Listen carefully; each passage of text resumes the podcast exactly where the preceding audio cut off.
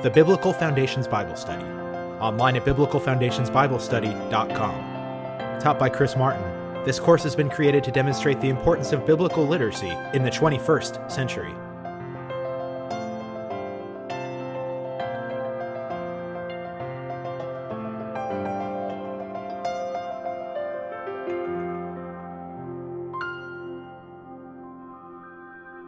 We're continuing our study of the life and teaching of Paul, and we're slowing down this, this Sunday because First Corinthians fifteen, I think, is one of the most important passages in the whole Bible. And for me, for reasons which you'll see as we go through it, it is a transformative text. It is the reason why I am still a Christian. And I'll tell you that story at the right time. To set the stage for all of this, it's a fascinating concept of life after death. And what fascinates me is in human culture, every single human culture that has ever been discovered has a concept of life after death. It is incredibly unique because the rest of creation can't contemplate the future. Your dog, your cat, your horse, your monkey, your dolphin, whatever it is, lives in the moment, has no ability to contemplate the future. Human beings have a unique ability to contemplate the future. The humanist rea- realizes that and says, what an amazingly unique aspect of evolution. The Christian sees that and says, Genesis one, we're created spiritually, emotionally, mentally in the image of our Creator. That makes perfect sense. But to the humanist, it creates some amazing speculation since their worldview uh, limits life after death to that which can be speculated. You've got this image that's just uh, uh, just fantasy of what people speculate it is, with a lot of cultures uh, mimicking the American Indian view of the happy hunting ground. Uh, in the twentieth century, a phrase I hear in legal circles is the great golf course in the sky. Uh, a lot of Christians think that we are we become angels after death, and it's a very misguided view. And of course, when we think about God, we've got to make it one of our Hollywood favorites, uh, George Burns, Uh, Morgan Freeman, or even Whoopi Goldberg, and a host of others that have played the Almighty. But what is really, really fascinating to me about this whole study is that for the Christian, it is not a matter of speculation. It is not a matter of faith. It's a matter of historical reality. And the greatest takeaway from this lesson is that not only is it individually transformative, and that's critically important, it is historically verifiable, and as a result, it is different than every other philosophical thought about life after death that has ever existed in the history of humanity. So we're going to cover that this morning. But I got to give you a little bit more background into why this was a big deal for Paul. This is not just saying, hey, this is a big deal, don't forget it. This was threatening to fracture his churches that he started. The reason why I put on your outline is the Greek concept of dualism. Starting with Plato, the philosophy of Greek uh, created this idea of the, the higher realm and the lower realm, or what I put on your outline is the sacred and the profane, or the sacred and the secular. The sacred were those things that were spiritual, that were mental, that were philosophical, that would be items of the heart, whereas the sacred, the secular or the profane would be those things that are physical. So the idea to a Greek or someone that had Greek culture was the idea of a resurrected body is profane. If the body is stinky, smelly, dirty, dying, degrading all the time, then why would you want that in the afterlife? The Greek view of the afterlife was these higher things totally separated from the body. So their idea of a bodily resurrection, whether it was Christ, whether it was us, whether it was anything, was repugnant.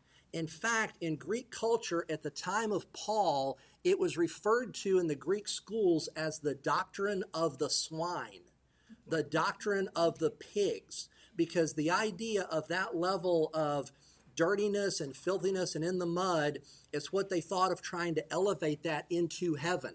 So in the Greek world, this was completely repugnant. It seeped into all of the cultures that had a Greek influence, including Israel, including Judaism. Remember who our Jewish leaders were, the Pharisees and the Sadducees. The Sadducees were defined theologically by this concept. They would only study the Torah, the first five books of Moses, but the Sadducees believed there could be no resurrection because of Greek dualism. To a Jewish Sadducee, the idea of the stinky, smelly, degrading, dying body being something that we would want in heaven was as offensive to them as it was to a Greek philosopher uh, that had no idea who Yahweh God was. As a result, that crept into early Christianity. The very first cult that Peter and Paul had to fight was the cult, the group of believers that said Christ was a higher form spirit that embodied the body of an earthly man named Jesus. And at the crucifixion, the spirit went back into heaven while the body of Jesus stayed dead and is still in the grave. So Paul and Peter attacked that in multiple teachings that we're going to get to later. But as a result, you've got an overview of the resurrection I want to go through real quickly just to frame our discussion, because in the mind of Paul, this is why he's teaching it. In the mind of Paul, this is why this is dispositive and kind of the high note that he ends his letter on in terms of his discussion of what it means to be a Christian. And he starts with the idea that it's real. And for those of you with a lifetime in a conservative evangelical church, this seems like a silly place to start. But if you are plugged into culture, this is a critical place to start, because even in modern Christianity, North American twenty-first century Christianity, a shocking number of Christians don't believe in a literal resurrection of Jesus Christ, and they don't believe that we are going to be resurrected bodily.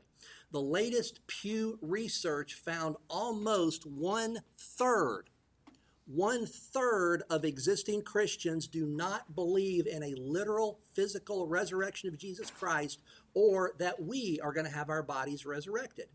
There are pastors who leading major denominational churches who, as a pastor, do not believe in a physical resurrection of Jesus Christ.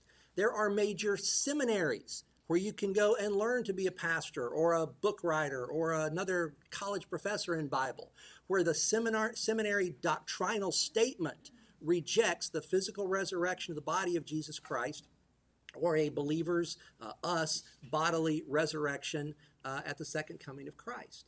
So we hear that in evangelical circles and think, what? You got to be kidding. It is a major issue, but what is significant from the latest Pew research on this is that it is a growing trend. It was worse. It started uh, in the twentieth century, became pronounced in the late sixties and seventies, became more pronounced in the eighties and nineties, became more pronounced in the two thousands. And as a result, we've got people that live thinking that, yeah, Christ's spirit is in heaven, but who knows where his body went. And we've got believers thinking when we go to heaven, we become angels, or we become, you know, just these spirits floating around, and uh, we just kind of live on the clouds. And so there's no idea of a real resurrection of Christ or a real resurrection of our bodies. There's also a rejoining. A rejoining is the cornerstone of Paul's concept of this resurrection, because it says our bodies created by God are fallen now will be rejoined with our spirit in the way Christ, or the way God intended uh, since Eden. And so this idea of a rejoining of our bodies and our souls is a cornerstone of what Paul is talking about. But there's also a renewal. It's not just the same broken down bodies that make us ache when we get out of bed, or make us hurt when we turn certain directions, or make us go see the doctors for certain treatments because our bodies are falling apart and sending us to our deaths early. And Paul says there's going to be a renewal. It's the same body that's going to be instantly identifiable when people see you in heaven, even if they've never met you before, but it's going to be a newer body and a different body that we can't quite wrap our brains around, and I'm going to touch on those questions at the very end of the lesson. But finally, it is a reversal, and the reason why Paul's talking about this is it's a reversal of the fall. A new body that's not subject to the same temptations, a new body that's not subject to the same illnesses, a new body that's not subject to the same bad habits or bad emotions or bad character traits or other things, but a total uh, newness uh, in, in the reversal of the fall and, and everything about human life that we have struggles with. So with that background, Paul is writing to a church heavily influenced by Greek dualism that is increasingly doubting the reality of the resurrection of Jesus Christ and saying things like, it doesn't matter. And then for themselves saying, my body is just going to be thrown into the dirt, my spirit will live, and that's all that matters. And Paul says, no, no, no, no, no. This is a bigger deal than you have ever contemplated. And on your outline, I start chapter fifteen with his comments about this is foundational. Anything else you want to talk about in Christianity, forgiveness, love, spiritual gifts, making people better, helping people, all of that is irrelevant without this doctrine. Paul says to start First Corinthians chapter fifteen, brothers, I want to clarify for you the gospel, the good news I proclaimed to you. You received it, have taken your stand on it. You're also saved by it if you hold this message I proclaimed to you, unless you believe for no purpose. For I passed on to you as most important what I also received. And then he continues by talking about what he received. When he describes as most important, it's the equivalent in Greek of underlining and exclamation points. He uses a word combination to say it's foundational, it's a big deal, it's the most important thing of anything I've ever taught you. So Paul starts what's about to follow by saying this is as big a deal as anything else you've ever learned as a Christian. This is foundational. Number two, it is scriptural. That's verses three and four. It is scriptural, he says, because Christ died for our sins, according to the scriptures, that he was buried, he was raised on the third day, according to the scriptures. Now, if I had not spent a year and a half teaching you the scarlet thread, I'd have to digress here. I don't have to digress because we spent a year and a half looking at Christ in the Old Testament from Genesis one all the way up through Malachi. And if you're now wondering, where are my C Ds? The answer is on my desk at work.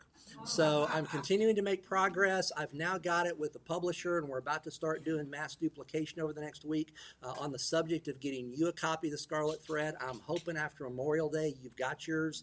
Uh, stay tuned, but it's literally I've got the proof set on my desk waiting for my final approval for then to make your copies. So that's my brief digression, but our point in our outline is that's what Paul's talking about.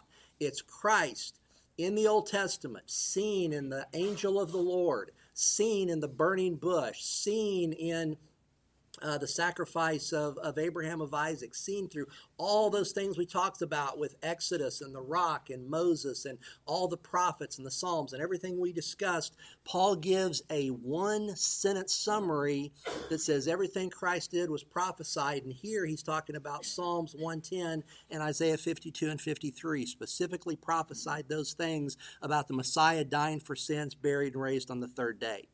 But then he says, this is not just in the past. It's not just heavy foundational doctrine. He said, this is historical. And this is my favorite part of First Corinthians, First Corinthians fifteen because it's so concise but so deep. He says it's historical. I'll read through it and then we'll talk about it. It says, he appeared to Cephas, who's Peter, then to the twelve. Then he appeared to over five hundred brethren at one time. Most of them are still alive, but some have fallen asleep. Then he appeared to James, then to all the apostles. Last of all, as to one abnormally born, he also appeared to me. Let's talk about these for a second because they're all important. He starts with Peter. Why Peter? Because Peter was the head of the disciples. He was the leader in everything they did or said. He denied Christ three times. He went into hiding, which wasn't a really good leader characteristic, and he's scared for his life just like everybody else. And Christ came to him. It's fascinating to me that Christ's first appearance was actually to Mary Magdalene. If you study the Gospels, Mary's first. Did Paul forget about Mary? He did not. But remember, in the culture that he's writing to, what he's making is a legal argument. He's making an argument for the historical verifiability of the reality of who Jesus Christ was. Unfortunately, in their culture, women were not credible eyewitnesses. Women could not testify in court. women could not be witnesses to a document, to a legal document to verify somebody's signature. Women could not testify, unfortunately. So Paul, writing to a secular audience in part, uh, skips over Mary and says, Peter saw him and Peter was changed. So the leader who was in hiding, who denied Christ three times, resumes the role once he sees him and is willing to go to his death because of what he saw in the humanity, the reality of Jesus Christ resurrected. But then it says he appeared to the twelve, and this is fascinating to me because like Peter, they were all in hiding, and like Peter, every single one of them, except for John, died a martyr's death. John died of natural causes in accordance with Christ's prophecy, I believe. All the other disciples were willing to die. Here's the fascinating takeaway. There have been scores of men and women who are willing to die for a cause. That's not shocking. There's not a single recorded person in history, much less a dozen, much less a couple of thousand, that were willing to die for what they knew was a lie. And that's the critical point. If they knew Christ was still in the grave, if they knew somebody stole the body, if they knew there was some other explanation other than he rose from the dead, we touched him, we ate with him, we walked with him, there's no way you get eleven guys to voluntarily die a torturous, painful, excruciating, incomprehensible death, which all eleven of them did other than John, for what they knew was a lie. So it is a huge point historically of the evidence of what they saw, because they were willing to die for what they knew was the truth, because they touched him, saw him, talked to him, ate with him, walked with him. Then he says there's five hundred.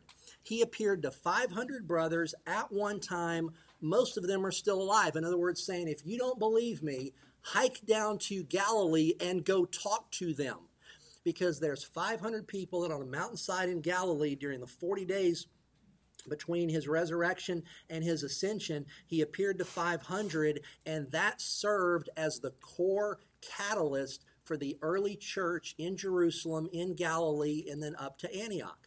And so it is fascinating that that group of people who saw Christ became the founding members of the first church that worshiped Jesus Christ as their Savior in Israel, in Galilee, and into Syria. Then, to me, the one that cinches it all, verse seven, he appeared to James, which is his brother. The Gospels make it clear in Matthew, Mark, Luke, and John that the brothers and sisters of Jesus during his earthly ministry rejected him as crazy. Mother Mary loved him and, and stayed close to him, but the brothers and the sisters totally rejected him. He appeared to his brother, who was a total non-believer, had nothing to do with the earthly ministry of Jesus, and after seeing his brother, was so convinced it was in fact his brother that he said, I'm now willing to step up and not only be a follower, I'm going to be a leader. And James became the leader of the Christian church in Jerusalem. It was not Peter. He's a big deal. The leader was James, the brother of Jesus, who was also willing to die a painful martyr's death because of who he believed in his brother, Jesus Christ. Now, one thing you know about siblings is that if somebody shows up and pretends to be your sibling, there's about thirty seconds worth of questions that you can ask to identify, is that your brother?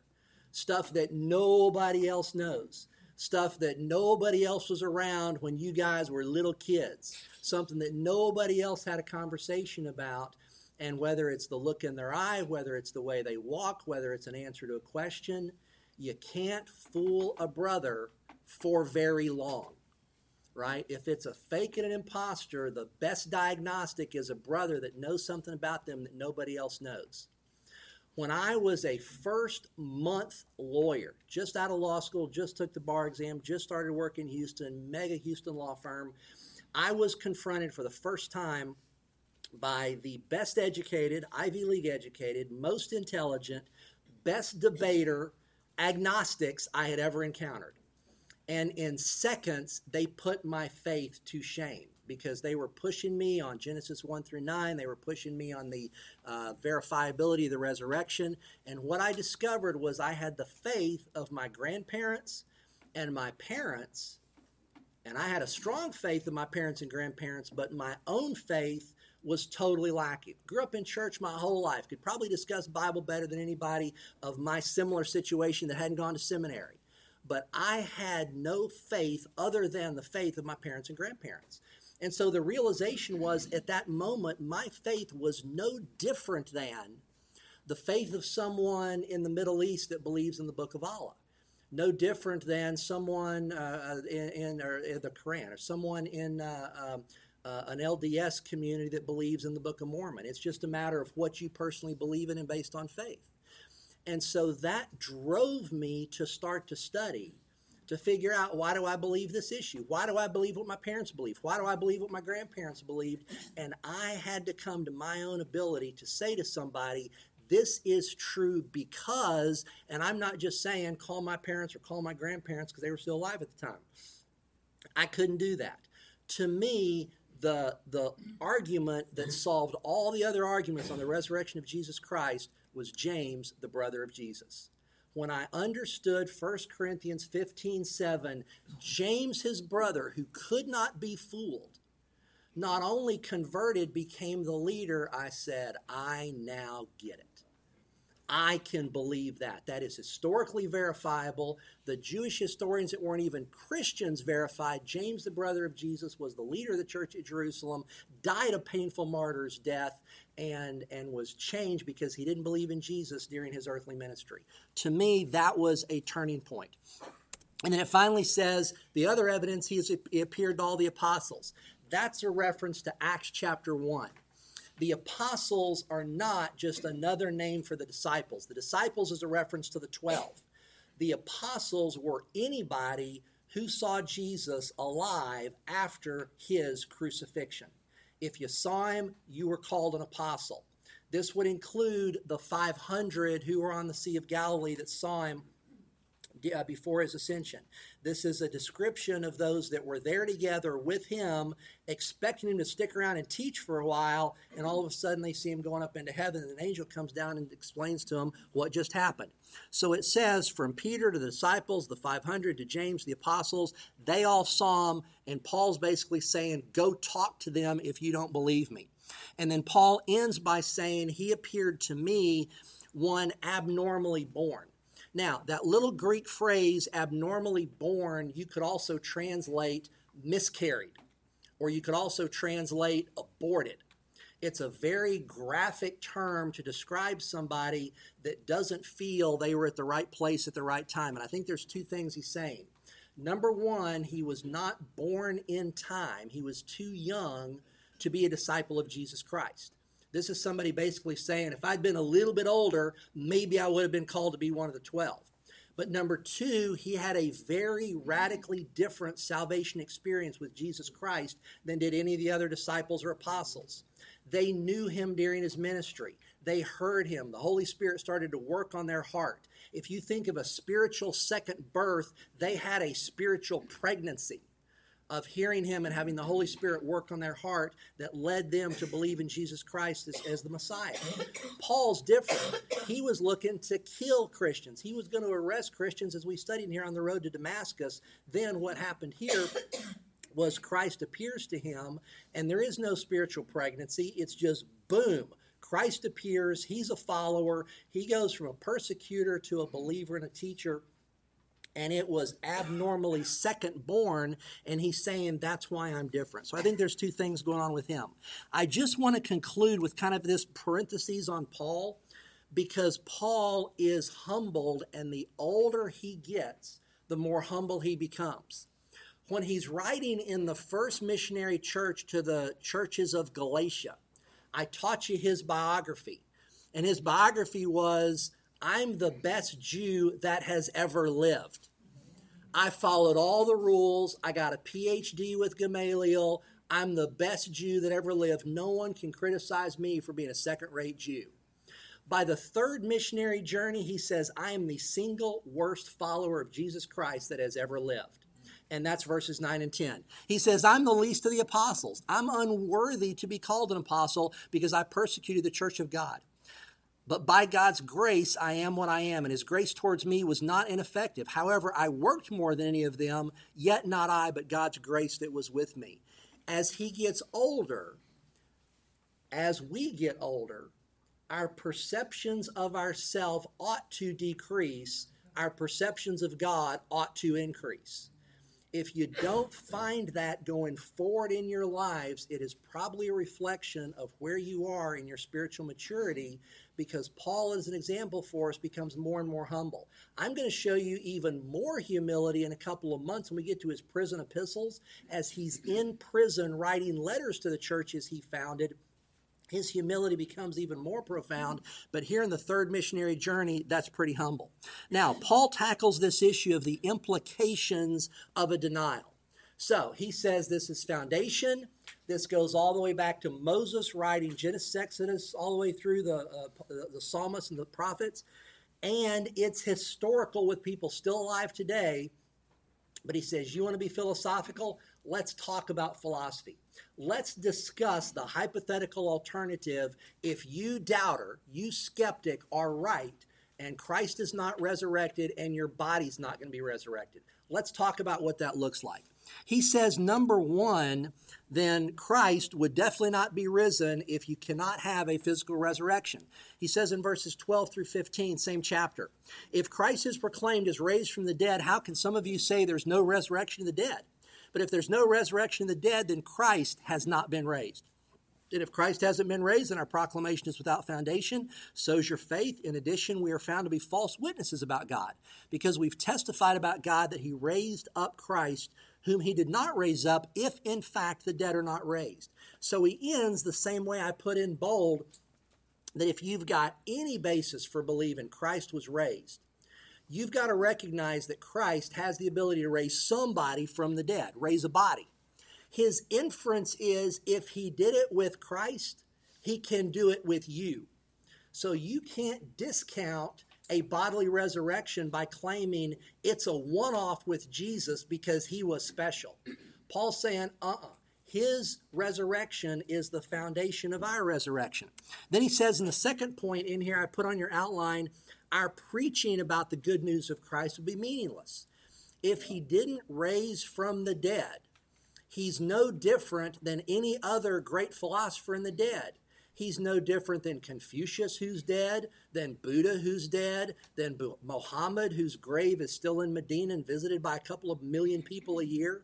He's just like some philosopher that's dead, so our preaching becomes completely meaningless. But our faith at this point becomes meaningless. One of the greatest lessons on faith I ever learned was not in church. The greatest lesson in faith I learned was a freshman in college when I went on a college debate trip to the University of Utah. We flew into Salt Lake City on a Thursday. We didn't have to be anywhere till dinner, so our coach said, go do whatever you want to downtown. So all of us good Baylor boys went to the Mormon Temple. And they've got a visitor center, and you can go tour the Mormon Temple and all the little visitor center and learn about the golden tablets and learn about Joseph Smith and learn about Brigham Young and learn about Salt Lake City. And we had the sweetest lady that gave us a tour. And I finished that tour and listened to her story and listened to her faith, and I thought, that has got to be one of the most faithful women I have ever encountered in my whole life. She was more faithful than ninety-nine point nine nine nine percent of the people I'd grown up as a preacher's kid in church my whole life. And my lesson on faith is not the intensity about which you believe something. It's the basis upon which you believe something. And so you can have the most intense faith of any person on the planet Earth, and if it's misguided, it is as worthless as it can be. And Paul's point here is, if Christ has not risen from the dead, if we don't have resurrection bodies, then our faith is completely misplaced, and the amount of our faith is completely worthless. And then finally, he basically says, if Christ didn't raise from the dead, then there's a whole bunch of good men who are pathological liars. Paul, Peter, the disciples, the apostles, everybody else proclaiming Jesus Christ as the resurrected Messiah, he says, are a bunch of liars So if you're going to say that Christ didn't raise from the dead, Paul's saying, come to my face and call me a liar and man up on this, because that's what you're doing. Because Paul's saying, I've seen him in person. I've talked to him. I know he's resurrected. You come and tell me a liar, and we'll have a discussion about why we each believe one's lying and one's telling the truth. So it's Paul throwing down and saying, this is the consequence of your non-belief. This is not a philosophical debate. This is as personal as personal can get. And Paul's saying, if you want to throw down on this, then it's personal to my character. It's personal to my veracity. It's personal to the veracity of everybody else who's seen him in his preaching. So be careful. He then goes into a personal consequence of denial. So he says this is not just a theological, philosophical debate. This impacts how you live, how you hope, and how you fear. This is verses sixteen through nineteen, and I also grabbed thir- verse thirty-two because this is a really long passage.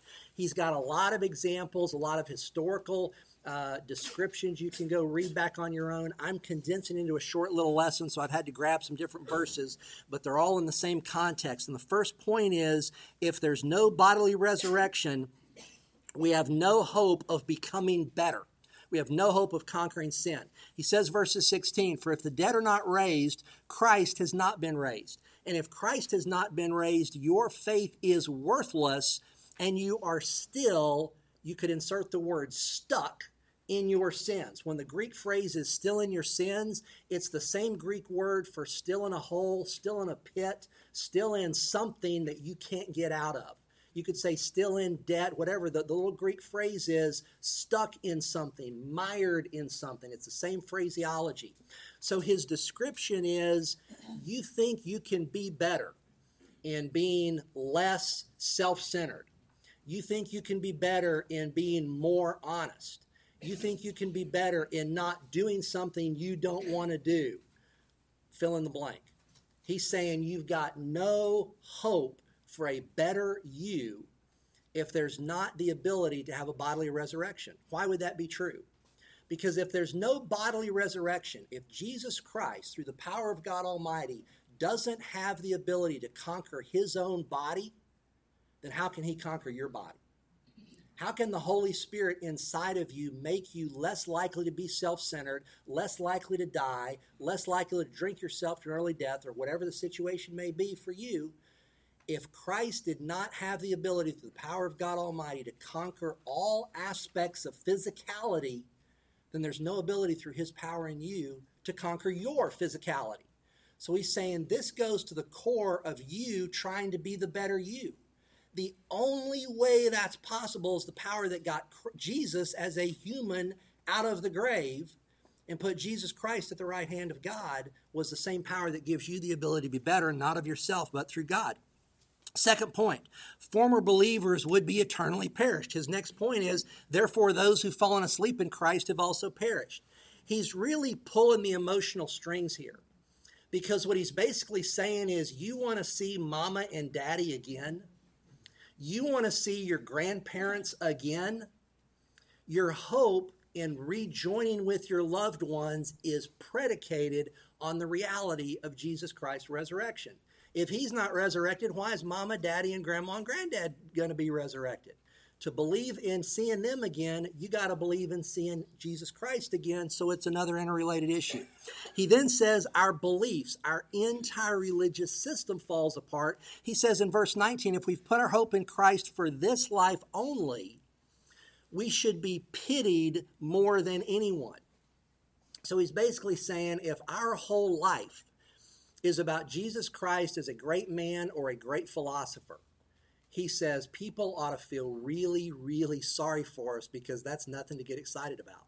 That's nothing to base life on. That's nothing to change habits about. That's nothing to be a better parent, a better husband or wife, a better anything about.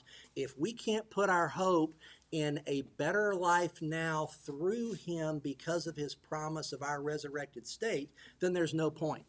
And then he concludes by saying our lives, everything we do is meaningless. He ends in verse thirty-two.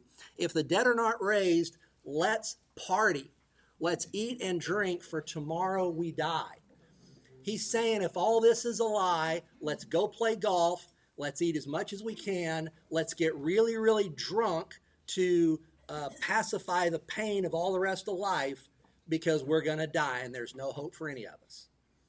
That's the implications of nihilism. Nihilism is the philosophy that everything is worthless. It was a philosophical cornerstone of the early twentieth century. It started World War One, because if nihilism is none of this matters, it's only this life, then having the horror of the trench warfare of World War One wasn't any big deal. It then culminated as the philosophical corner piece of Nazi Germany. The way the final solution becomes philosophically palatable is if your worldview is about resources, food, and land. And that was the whole concept of the Jews or the Germans and wanting to get rid of the Jews. It was food and land. And so the corner piece of that was nihilism, and Paul is saying here two centuries earlier the exact same thing. If your philosophy is there's nothing other than this life, Christ was not resurrected from the dead, it's just something for us to intellectually assent to and be better people, he said, then you've got nothing. Do whatever you want. Be self-centered. Party, because we're all going to die. Paul is saying that's bankrupt. In the twentieth century, we've seen that's bankrupt. And uh, it's it's very, very profound that Paul knew that as well in his broken Roman culture as we saw in the twentieth century. Now, we end with this idea of what I called resurrection questions. Paul finishes First Corinthians fifteen by saying, at this point, you want to know details. You want to know, what does your resurrection body look like? You want to know, how does it work? If if Moses' body is now dust, how does that get resurrected? If a body cannot be found because it was blown up or burned in a fire and there's not even dust, how does that get resurrected? And what does it look like? What can I do? Can I run? Can I play golf? Can I have sex? Can I do all these things? We got a million questions about our resurrected body, and we're dying to know. And it's worse for us than it is for them because we're a more, more uh, inquisitive, educated society. So in the twenty-first century, our intellectual itch on this is off the chart. Paul says, I'm going to give you all you need to know. And he doesn't go into this depth, but I've commented before on the issue of heaven that I believe the reason the Bible does not go more detail into what exactly heaven is like and exactly what's our resurrected body like, if we knew how much better our resurrected body is than our earthly human body today, there would be a massive increase in suicide as people sought ways to get rid of this terrible body in its fallen state for the resurrected body in its glorious state. Paul gives us some background. He says, don't get hung up on your body right now and thinking it's smelly, stinky, breaking down, and dying. Think of it in terms of the rest of God's creation. He says in verses thirty-five and thirty-six, but some will say, how are the dead raised? How does it happen? What kind of body will they have when they come? Idiot, he says, foolish one. What you sow does not come to life until it dies. And as for what you sow, you're not sowing the future body, but only a seed, perhaps a wheat or another grain. He goes on to explain when you put the wheat seed in the ground or the cotton seed or the corn seed, what comes up is radically different. It is the same thing, but what you see secondarily is not what you see initially when you put it into the ground in its dead state. The wheat is dead the, the, as a seed. The corn is dead. It gets into the seed, you water it, it springs to life, and out of it comes something different. Paul says that's a dissolution of the one thing in order to create something better and greater. Second point, there's going to be a difference. While it is going to be identifiable, while we're going to have physical bodies in heaven, while you're going to be able to know them, just like the disciples knew Moses and knew Elijah on the Mount of Transfiguration when they were with Christ, and, and the leadership of the disciples saw that. Just like Jesus was identifiable in his resurrected state for those that may not have seen him during his earthly ministry, they instantly knew who he was in his resurrected state. Paul says in verse forty, there are heavenly bodies and earthly bodies, but the splendor of the heavenly bodies is different from that of the earthly ones. Uh, then he goes on to say there's a splendor of the sun, there's a splendor of the moon, there's another of the stars. So he basically says, just like in God's creation, you've got a difference between uh, animals and fish. You got a difference between birds and worms. You got a difference between the sun and the moon. They're all part of God's creation. He says you got a different form, even though it's going to be recognizable. Then he says there's going to be a change. He says uh, at the end of verses forty-two through fifty-two, he starts drawing these descriptions between earthly body and heavenly body. One, sown in corruption. The other, raised in incorruption. In other words, it doesn't get sick. One in dishonor, meaning it sins. Second, raised in glory, meaning it doesn't sin. Next, one, sown in weakness, self-centered, lying, cheating, angry, all kinds of things. New one, raised in uh, power, so it doesn't do those things. Sown in a natural body, raised in a spiritual body. Just as we have borne the image of the man made in dust, we will also bear the image of the heavenly man, description of Christ resurrected. For the trumpet will sound, and the dead will be raised incorruptible, and we will be changed. Uh, great passage. I've heard it read in the funerals of my grandparents. It'll be spoken in my parents' funeral. It'll be spoken in my funeral. It's raised in all the funerals because it's a great passage about what's coming and the change that's going to happen in our bodies. And then Paul ends by saying it's going to be victorious. He says at the very end of fifty-four, fifty-five, fifty-six, when this corruptible human body is clothed with incorruptibility, in other words, when we get changed in heaven, this mortal body is clothed with immorality, or immortality, then the saying that is written, it will take place. Death, where is your victory? Death, where is your sting? Now, the sting of death is sin. The power of sin is the law. But thanks be to God who gives us victory through our Lord Jesus Christ. He's saying we win. That's why that's read at the funerals. That's why funerals should not be sad, even though we miss them, even though we long to be with them again. He's saying this is victorious, and this is the greatest theme of any funeral ever preached, because Christ's victory over death guarantees our victory over death. So if you don't believe you're going to see them again, you're saying Christ wasn't raised. If you believe Christ was raised, then why are you hung up about not seeing them again? Paul's saying there's total victory here. Now, I've saved some time to give some application, because what I basically did is Easter two weeks after Easter, right? You guys heard a different version of the Easter message two weeks after Easter. So I got to apply this, because there's a big issue about how do you apply this, because it's more than motivation to study apologetics and the history of our faith. It's more than just an understanding of what happens when I'm dying or when somebody I love has died. There's some pretty intense application.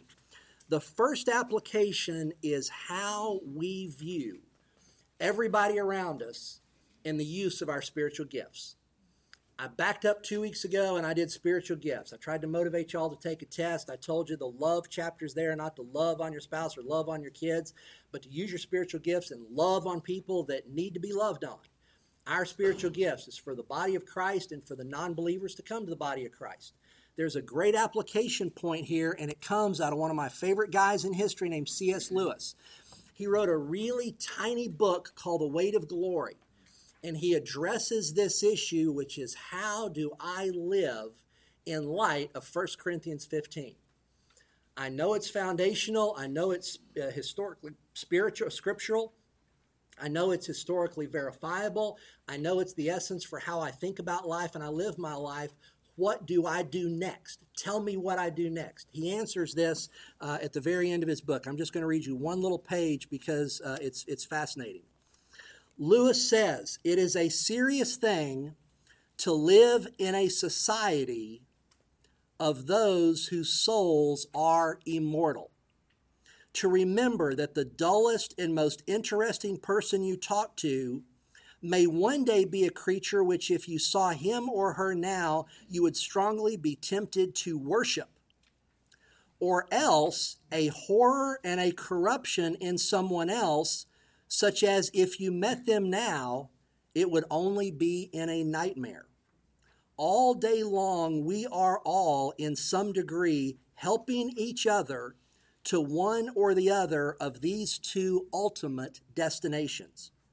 It is in the light of these overwhelming possibilities based upon our immortal souls in a still mortal body that it is with the awe of circumspection and proper perspective to them that we should all conduct our daily dealings with one another in all friendships, in all relationships, in all love, in all that we play, in all of our politics. Remember, there are no ordinary people. You in your life have never spoken to a mere mortal. If that's not motivation to use your spiritual gifts, we got to talk. Everybody is immortal. Where are you going to allow them to spend that immortality? Do you allow them to spend that immortality with Jesus Christ because of what you say to them or how you explain life to them? Or you just shrug your shoulders and say, they're going to do what they're going to do. I can't change their mind. And allow them to live their immortality in the worst nightmare and the worst torment of separation the human mind could ever possibly contemplate. Incredible motivation. Last point is for me purely personal. Uh, and the last point, first one is C S Lewis. We got to live with the perspective of everybody else's immortal souls. Number two is every day is Easter. Every day is Easter. I'll tell you why that's a big deal for me. I told you about my first month in the practice of law. It was great for the practice of law. I was finally doing what I wanted to be doing. Spiritually, it was a disaster because my faith was rocked to its core. I could not answer questions about Genesis. I could not defend the Gospels. I could not come close to defending Romans, and Revelation was an embarrassment, right? So I was in a heap of trouble. I could not get better really quick. In other words, there wasn't enough time to read all the books I needed to read. I could talk to my dad, but he couldn't give me, you know, a lifetime of seminary and a phone call, right? So I called up my buddy Mark. Mark had been my friend since college. Mark is now one of my law partners in Dallas. He's been a friend of mine since I was sixteen years old. We knew each other in high school, went to college together, on the debate team together, went to law school together. Dear, dear friend. And I mentioned to him when I was encountering, because he was one year ahead of me, and he had been working for one year and one month. I'd been working for one year. I said, buddy, how does your faith survive in a hostile legal world that mocks you for going to church on Sunday? And his answer was, remember, every day's Easter. And I'm like, what? He's like, every day's Easter. And I said, what are you talking about? I'm like, buddy, that's the dumbest thing you could possibly say to me. I, I want a book I can read. I want something I can do. I want a class I can take. He said, no, every day is Easter. So he starts talking to me about it. He starts explaining what he means. And when we finish the conversation, he gives me a poem that I've since done some research on and try to figure out where this came from. And from my research, we can't figure out who wrote this, but it's been around for a long time. But I'll read it to you. I'll pop it up on the screen. It explains what I'm trying to explain. He says, Easter comes but once a year, so many people say. But to a person saved from sin, it's Easter every day. A man, when saved or born again, his life to Christ will give, and as a newborn babe in Christ, he's just begun to live. I am the resurrection, life, the Savior one day said, and he, believing my word, shall live, though he be dead. And that well-known apostle, Paul in Philippi made plain, for me to live is Jesus Christ, for me to die is gain. So in the blood of Christ, our Lord redeems a soul from sin. Every day is Easter, for Jesus lives within. My buddy's explanation was, you have the ability to defend your faith without going to seminary, without reading a new book, without understanding what's going on, because Jesus Christ has already changed you.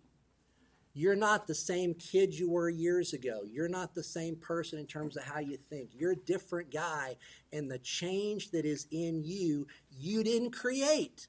The Holy Spirit created it. So my buddy said, when you wake up every day and say, every day is Easter, you wake up every day saying, I don't have all the answers. I don't know how Jesus Christ got resurrected, but I know I'm changed. I don't have every answer to every problem because I didn't go to seminary, but I know he takes care of me. And at the end of the day, if every day is Easter, the motivation is I'm changed. Therefore, through the Holy Spirit, those around me can be changed. My spouse, my kids, my coworkers, my law firm, my ministries that I'm involved in, everything can be changed, not through me, but through the power of the Holy Spirit. So Easter is an awesome day. But if Easter's not every day, we're not living Christ as Christ wants us to live. Now do you understand why First Corinthians fifteen is my favorite book in the entire Bible? It's huge. We're going to continue through the month of June, life and teaching of Paul. We're going to get into Second Corinthians. I'm probably going to do two, maybe three weeks on Second Corinthians. I don't think I'll stretch it to four. And then while he's in Ephesus, he's going to continue to write letters. So we're going to go into the other letters that Paul is going to write while he's in Ephesus. And over the summer, we're going to tackle that little bitty, simple book to understand, Romans. So after Memorial Day, if you're gone next weekend, come back for the summer because we're going to continue to study the life and teaching of Paul. Uh, and if you've liked our study so far, it's going to get even better then. So stay with us. It's some good stuff.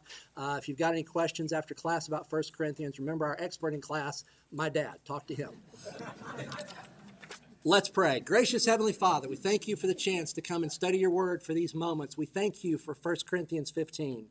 For the historical verifiability of our faith, for giving us an Old Testament that for millennium told us the Messiah was coming, for a life that is changed, that we can have the hope of seeing our loved ones again, that we can live in hope that the sickness and the disease and the aches and the pains that we go through now are not the life that you've called us to be, but a life that you've called us to be better through and out of, with the eternal hope of our resurrected body. We thank you through the power that all of this is possible, and that is the power of our Lord Jesus Christ and the Holy Spirit that lives in us. Lead us and guide us to use our spiritual gifts this week as we go about living life with every day this week being Easter. Through Jesus' name we pray. Amen. Thank y'all. This has been a presentation of the Biblical Foundations Bible Study, online at biblical foundations bible study dot com. All rights reserved.